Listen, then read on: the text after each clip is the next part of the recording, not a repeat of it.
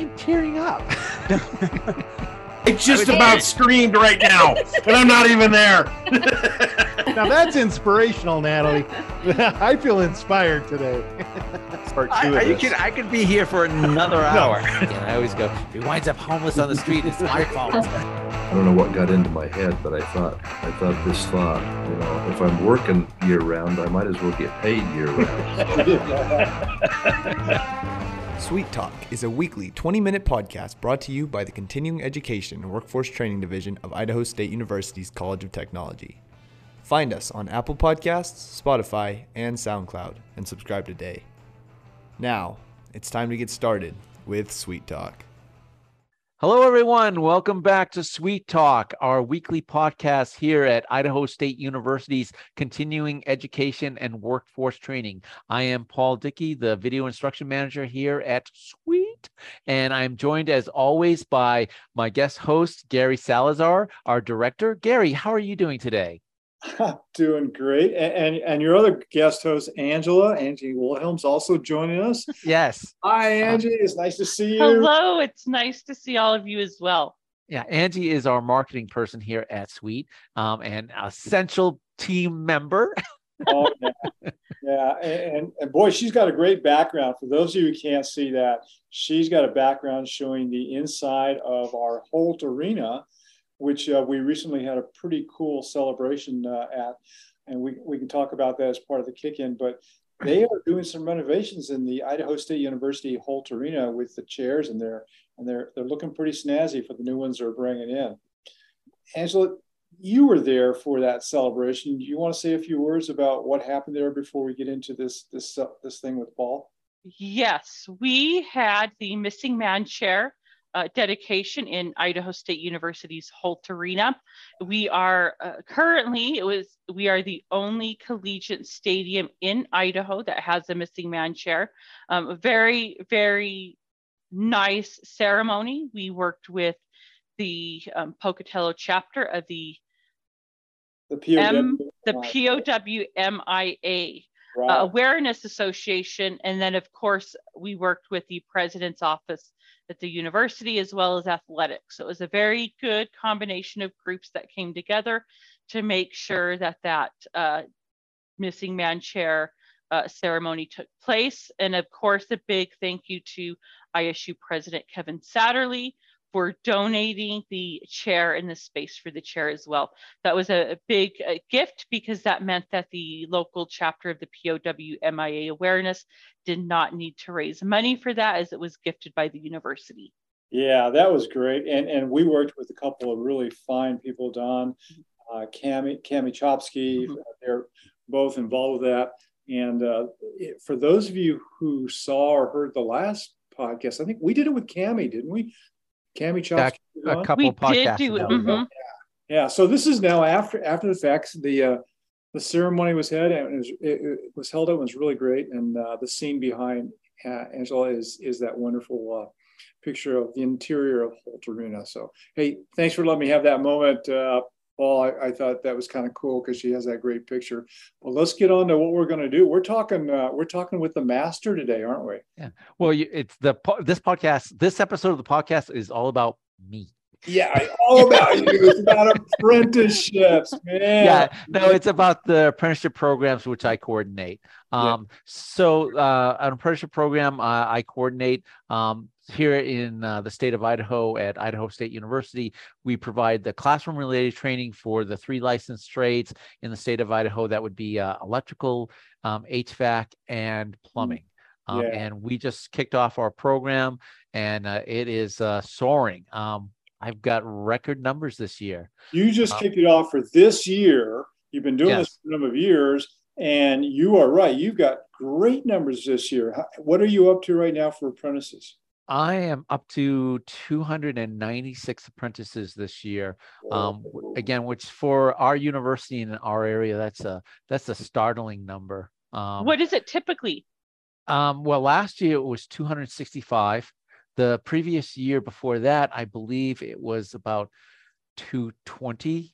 Uh, so it's been going up and up. Um, it's surprisingly we um, maintain we had an increase over the COVID period.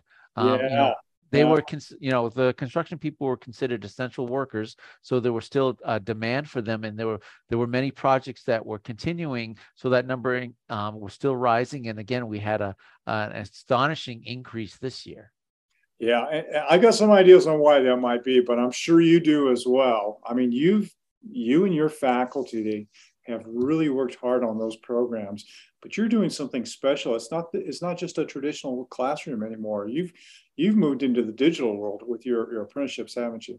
Yeah, and I think that maybe that might be a, a kind of a draw for some of the students. Um, so you know, prior to COVID, I always like to boast about this because I was doing it before COVID.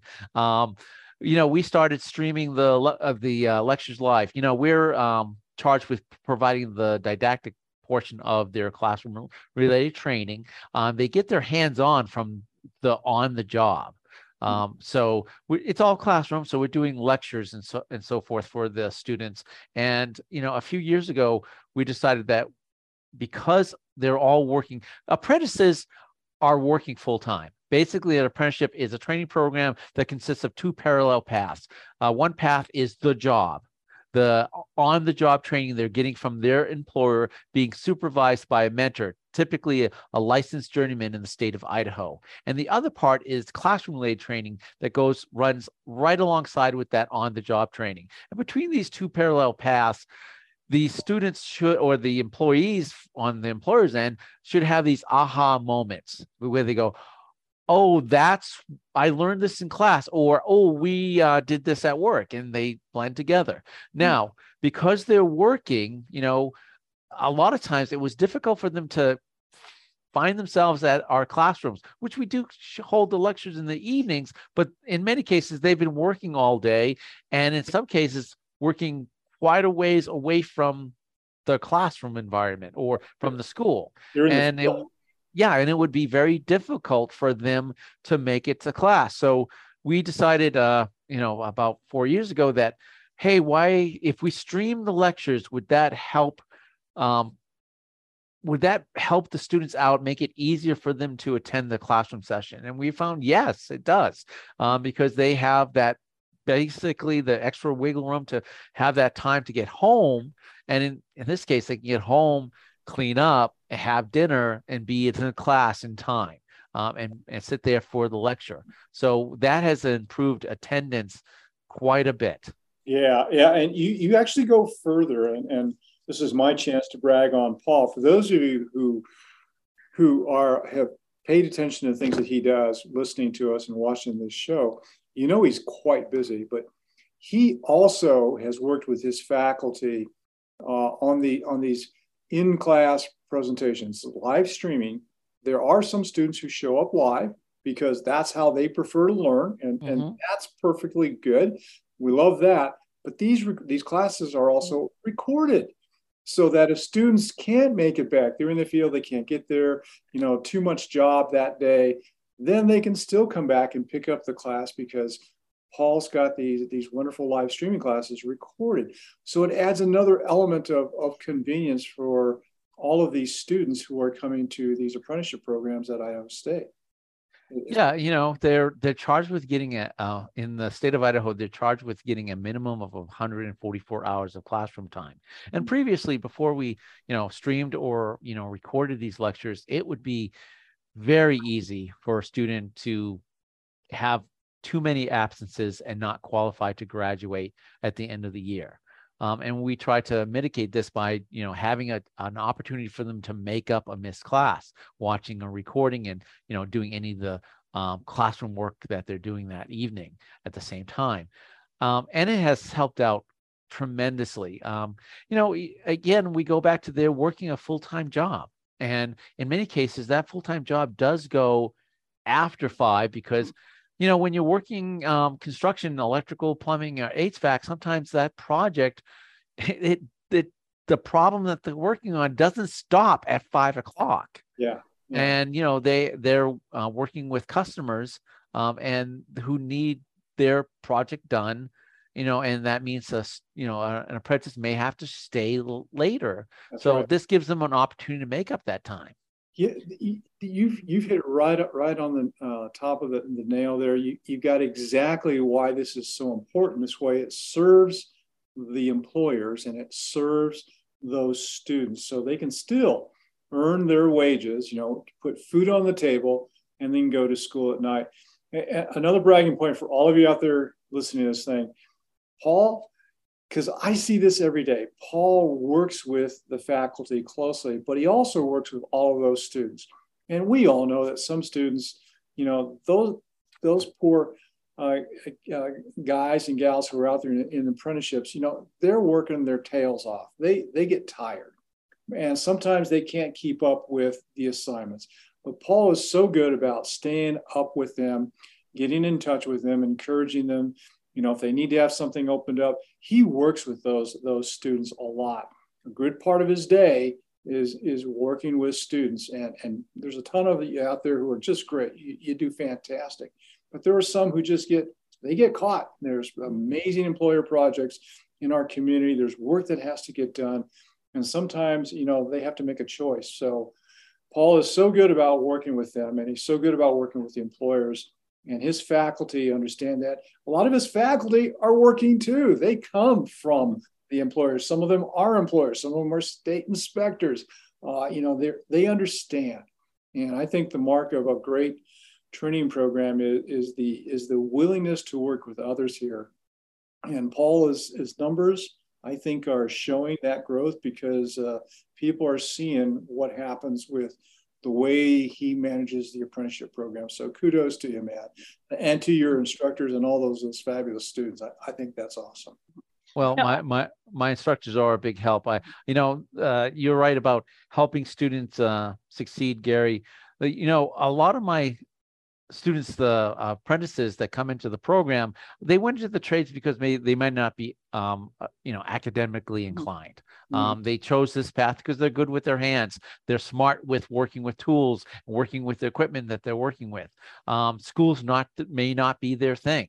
Um, and I have to understand that that you know sometimes people need a helping hand, um, a, a guidance to get through the program. Also, you know sometimes I realize that the maybe the poor students that I have might be an employer's best employee. That's right. Um, and you know that's where they shine is they shine on the job. Maybe they struggle at school and they they need an extra lift every so often, or they need a, a you know an assignment, a little extension on the assignment. But when they're when they're on the job, they're working with uh, their other coworkers. They're the star. Um, and who am I to you know keep them down and, and prevent them from advancing at work?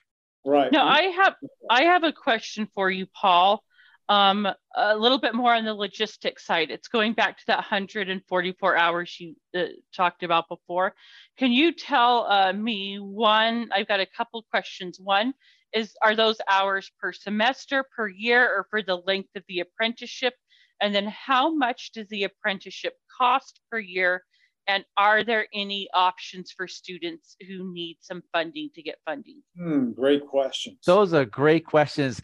I, I think I have answers. have answers. Um, so here's the thing: uh, in the state of Idaho, um, it follows a, a traditional standards for an apprenticeship program um, for these trades, the, meaning that they're four years long. So an apprentice program is four years, and they're required to get a, a minimum of 144 classroom hours each of those years, and also get 2,000 work hours each year. And if you break down work hours by you know 52 weeks, we're talking about 37 point something hours. We're talking a full time job. So they should be mm-hmm. working full time in the chosen field, getting 144 classroom hours each year.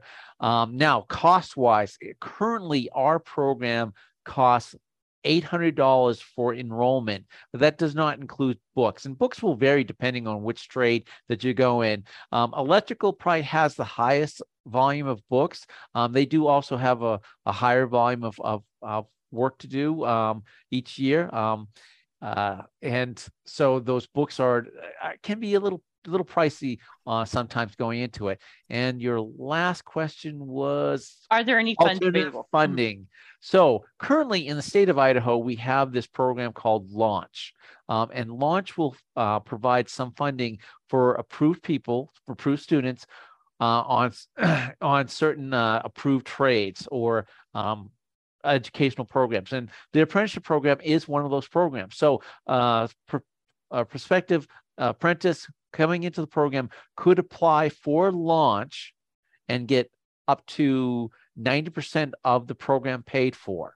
Yeah. Um, they'd be responsible for 10%, but I found out just last week that there's another organization, uh, Equus, who will actually pay the 10% for them and help them with the cost of their books. If they, again, if they qualify. So anyone out there who's interested in the trades, because here's the thing, you know, another thing that we um, might want to point out is the trades, an apprenticeship is a good understanding or pathway for advancement and also um, wage increases. But that means that someone can come into an apprenticeship program year one. That's what we call the you know the newbies, the year ones, um, with little or no knowledge. But that also is reflected in their pay scale. So someone might be coming in at a much lower wage scale as a year one, and they're not making you know as much as say a fourth year student or a journeyman.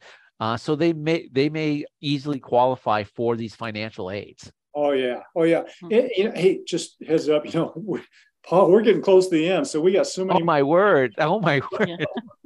Let's let's clarify something here. You've been talking about the apprenticeship programs that that you're managing called the trades.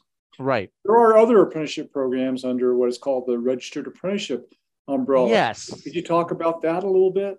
Yeah, so you know, I coordinate the licensed trades, you know, that are licensed by the state of Idaho. However, there are other re- uh, apprenticeship programs that can be built for specifically for employers. So, and these apprenticeship programs can be developed in conjunction with um, Idaho Department of Labor and USDOL to create what we call registered apprenticeships. These are just like the trade apprenticeships. You have, you know, a clear uh, two parallel paths um, on the job training and classroom lay training so that those come together and apprentices have, have those aha moments, but they're designed to meet an employer's needs. Right. So almost any um, occupation out there can have what uh, registered apprenticeship developed for them to help them with uh, training. And we all know that there's a lack of help out there and there's a lack of trained qualified people.